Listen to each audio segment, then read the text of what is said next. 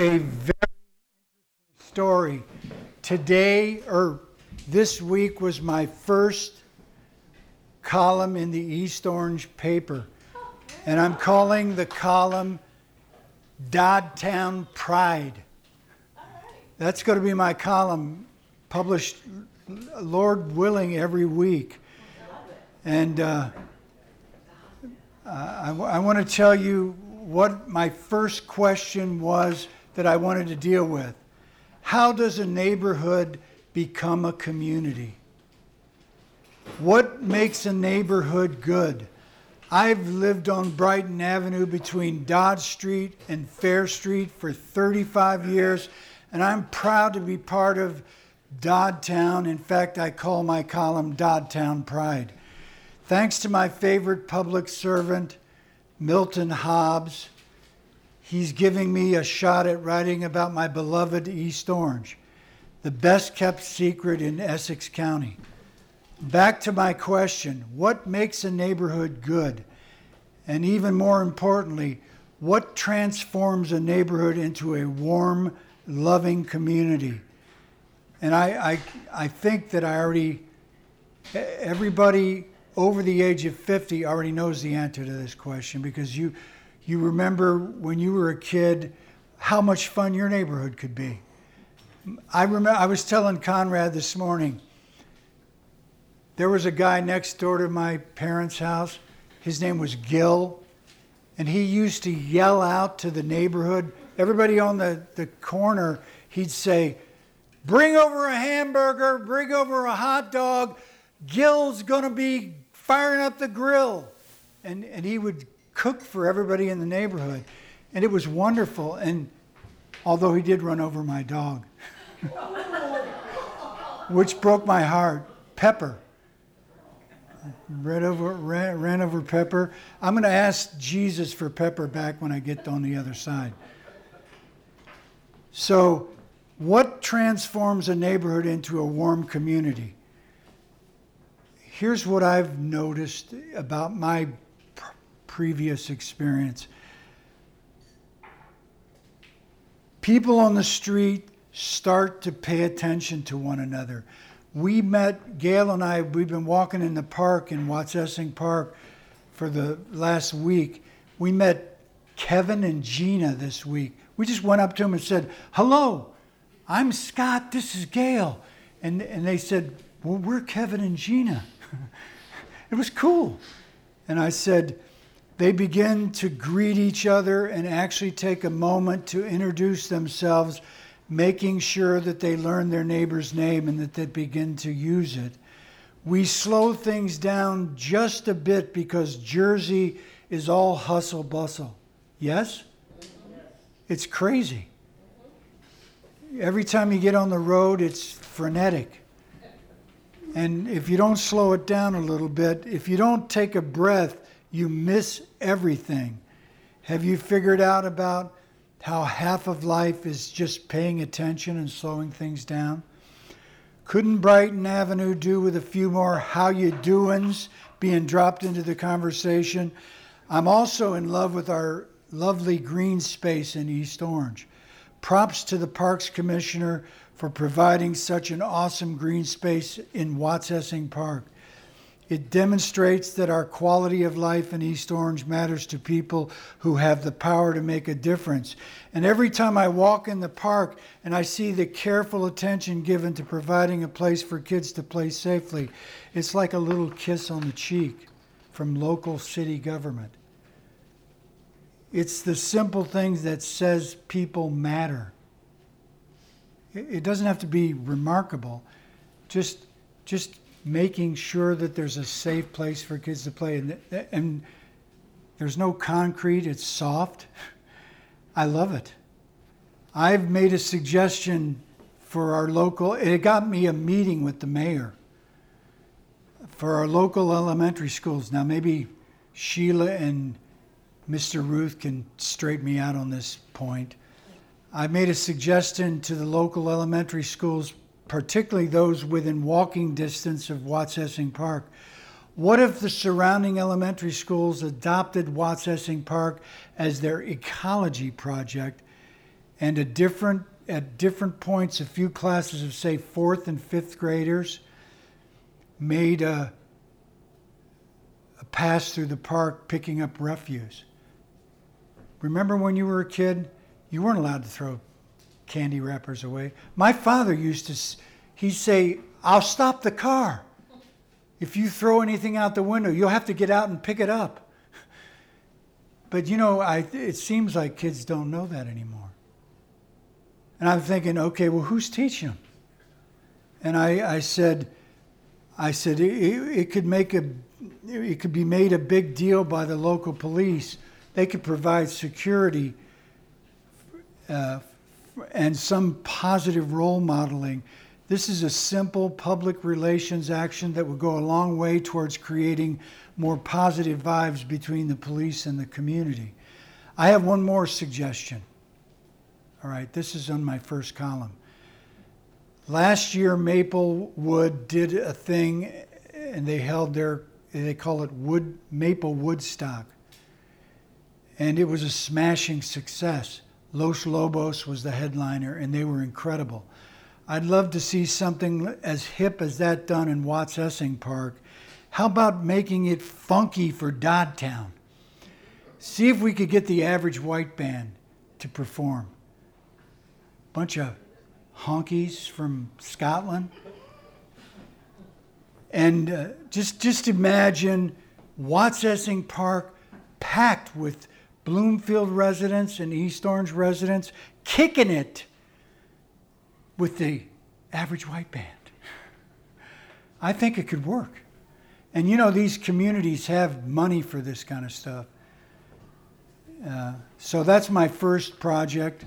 My second project is to investigate why there aren't more solar panels in these urban neighborhoods if anybody needs solar panels, it's people. I, I talked to the uh, secretary at, uh, at Milton's office.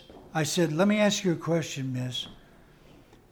What was your fuel bill in the month of December? She said it was $1,200. I said, Were you able to pay it? She goes, They shut it off. I said, Really?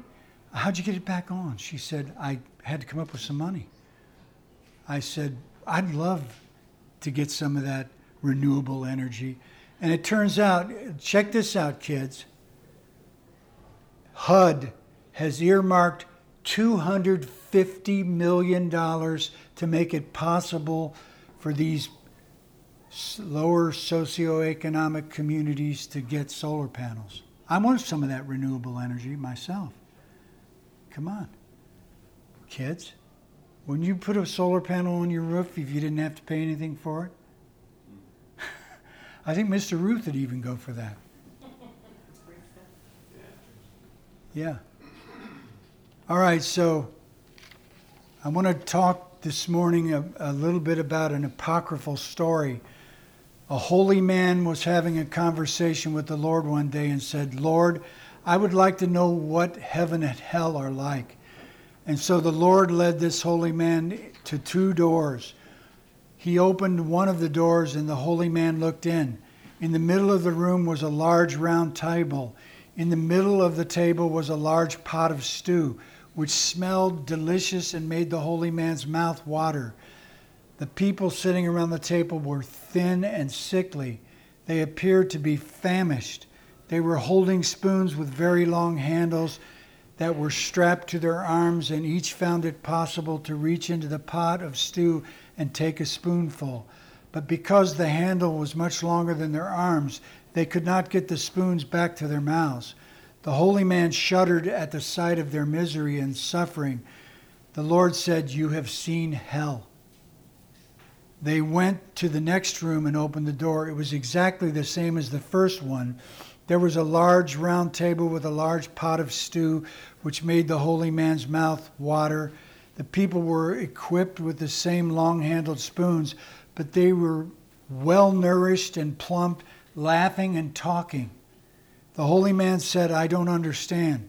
It's simple, said the Lord. It requires but one skill. They have learned the secret to happiness feed each other. It's simple, said the Lord. Learn how to feed each other. The early Christian writer described how the first Christians fulfilled their commitment to care for each other. Aristides, a Greek Christian of the second century, gives us this picture. Listen carefully to this. This is remarkable. They love one another and they do not overlook the widow and, de- and deliver the orphan from him who treats him harshly. He who has supplies the needs of him who has not without grudging. If they see a stranger, they bring him under their roof and rejoice and over him as a real brother, because they call themselves brothers not according to the flesh, but according to the Spirit.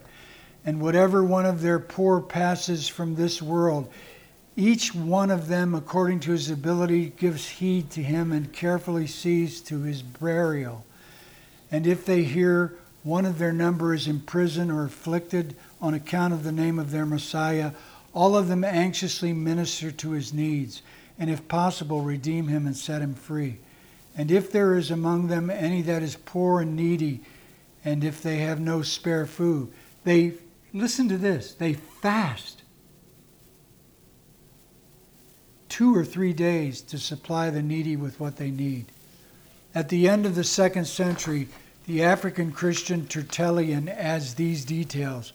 On the monthly day, if he likes, each puts in a small donation, but only if it be his pleasure, and only if he be able. For there is no compulsion, all is voluntary. These gifts are taken to support and bury poor people, to supply the wants of boys and girls destitute of means and parents and of old persons confined now to their house, such too as have suffered shipwreck, and if they happen to be in, in, in the mines or banished to the islands or shut up in the prisons for nothing but their fidelity to the cause of God's church, they become nurslings of their confession.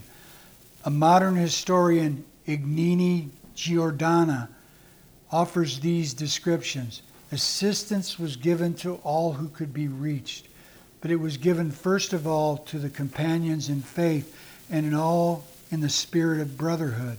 Although the good which is done to strangers is greater, wrote Tertullian, it has not come before that which is due to one's neighbors.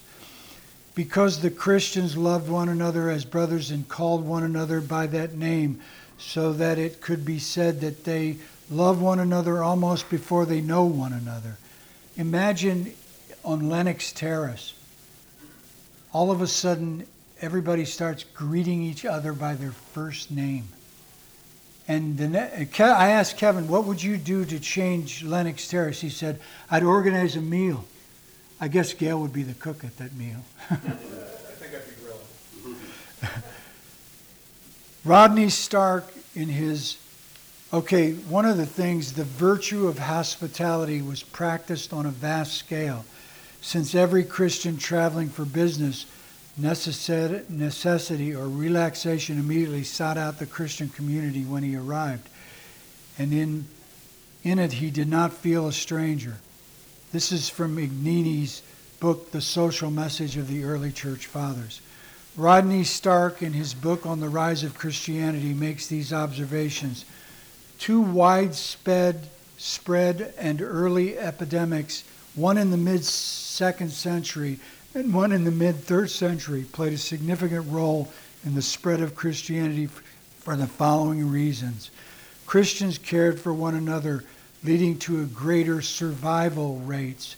This, in turn, led to increased proportions of Christians in urban centers, which meant more people's lives intersected with the networks of Christians. Just imagine on your street you set a goal. I'm going to make sure I learn everyone's name. I'm going to introduce myself to them.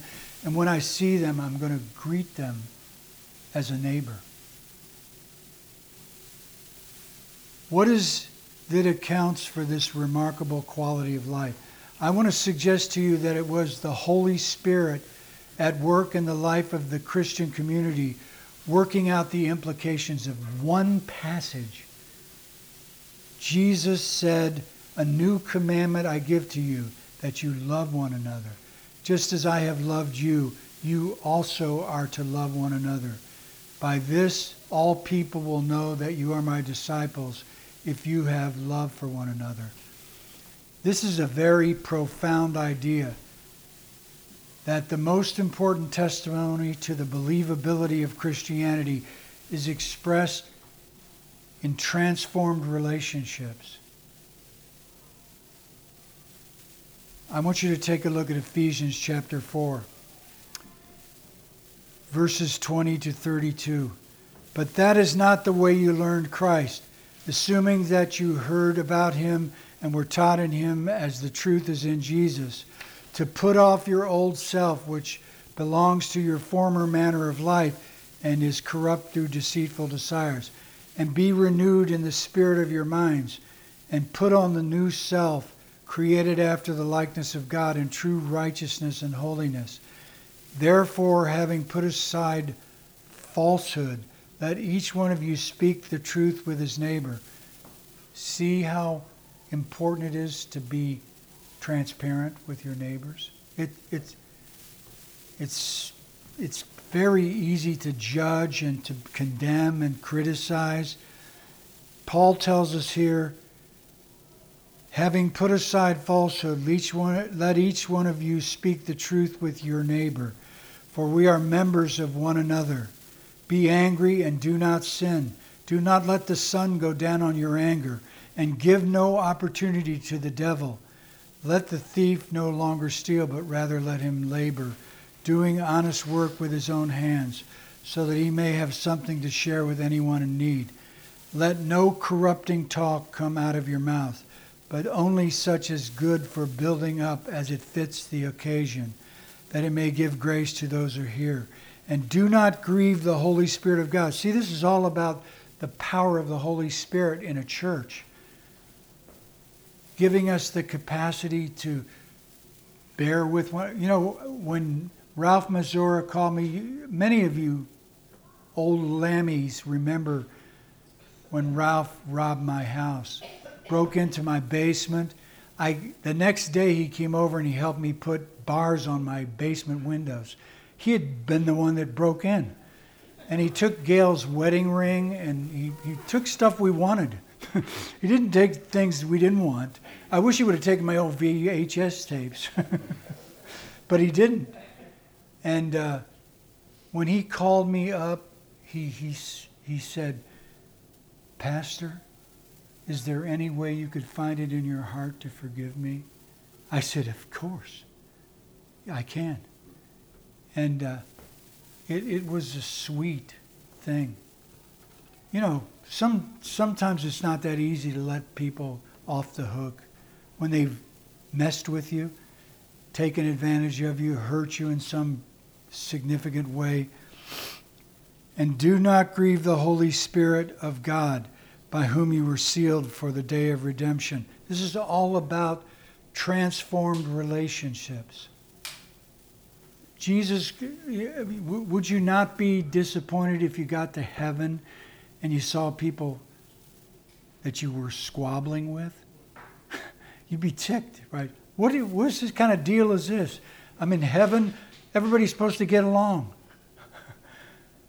well, don't you think there's going to be some accounting that all of us will probably have to answer for some dumb comments we made when we were on earth. And we'll, we'll, we'll maybe say, uh, maybe we'll have a chance to straighten out old broken relationships that we never straightened out on, on earth. Let all bitterness and wrath and anger and clamor and slander be put away from you, along with all malice. Be kind to one another, tender-hearted, forgiving one another, as God in Christ forgave you. Now consider what Paul is calling us to here a certain quality of relationships that are the direct outcome of authentically embracing Jesus' words in John 13, 34, and 35. Put aside falsehood. Let each of you speak the truth with his neighbor, for we are members of one another. There's a certain kind of transparency that ought to characterize the life we live together in a community. This is the very thing Christ shed his life to obtain. My way of expressing Paul's thought here is authentic Christian community is a place where people actually talk about, pray for, and share the life that they're, they're really living. Not the one they, they'd like others to think they're living, but the actual life that they're walking out together. My question to you is this How do you get this kind of life in a church community? What do you have to do to get it? Be angry and do not sin. Do not let the sun go down on your anger. There's a certain way in which anger is to be dealt with in the church. It doesn't mean that we don't get angry with one another. It just means that we learn how to do that without letting it lead us into sin. When people get angry, there are a whole bunch of things they tend to do rather easily raise their voice, gossip, think badly of a person uh, with whom they are angry, avoid them, you can see how these things are detrimental to the community. Once again, the question is this how do you get this kind of life that Paul believed was possible? Let the thief no longer steal, but rather let him labor, doing honest work with his own hands, so that he may be able to have something to share with anyone in need.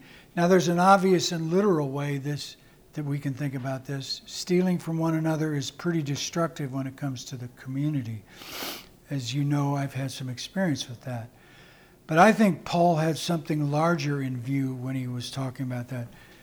How many times have I heard in 35 years of church life, I've heard people say this statement No one's reaching out to me. No one's reaching out to me. As though uh, see, I think Paul, when he was under the inspiration of the Holy Spirit, wrote these words Do honest work with your own hands that you may have something to share with. So, invite somebody over for a meal and open your home and have them in. Do things that show forth honest work. You know, so you, you make a meal. I know it's a, it's a bit of a hassle you know, usually Mrs. Pursley does it. She's very good at it. She made some awesome tuna the other day with, with uh, what was in it? Hummus. Hummus, and it was magnificent on a, on a, on a wrap. It was maybe the best tuna I ever had in my life. I say, Mrs. Pursley. So right? Yeah, it was it was awesome. Let no corrupting talk come out of your mouths, but only that which is good for building up as fits the occasion, that it may give grace to those who hear. Then Paul says something that is perhaps the most challenging aspect of loving one another well the mastery of the tongue. But let me say something which will hopefully encourage you. This is a journey that is, in fact, a sojourn that is, for the most of us, stretches out over decades. We, we, we change very slowly. And it really can only be done in community. We need each other to sharpen one another. Proverbs 27 17, iron sharpens iron, and one man sharpens another. Paul, in the next few verses, speaks about sensitivity to the Holy Spirit and then focuses on a whole host of sins that are ordinarily associated with anger.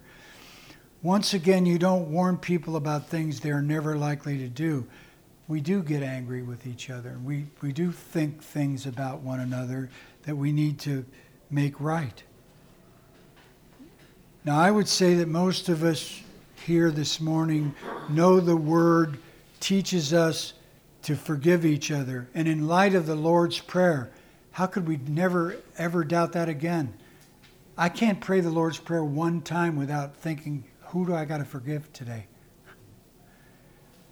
Now, I would say most of us here know this, so I don't think I have to exhort you to, to, to do that. Perhaps no single thing is more characteristic of the people of God than transformed relationships. Take a moment for reflection. Am I experiencing in my church life, this little church, am I experiencing rich, tender relationships? Because isn't, isn't that what it's all about? The love of Christ, we share it together. Now, don't be afraid. Don't turn away. Don't rationalize. Don't make excuses. It might be fear. It might be some prior heartbreak. It might be a lack of effort. It might be some secret sin that you have in your life. It might be poorly ordered life. It happens. You get busy, does it not?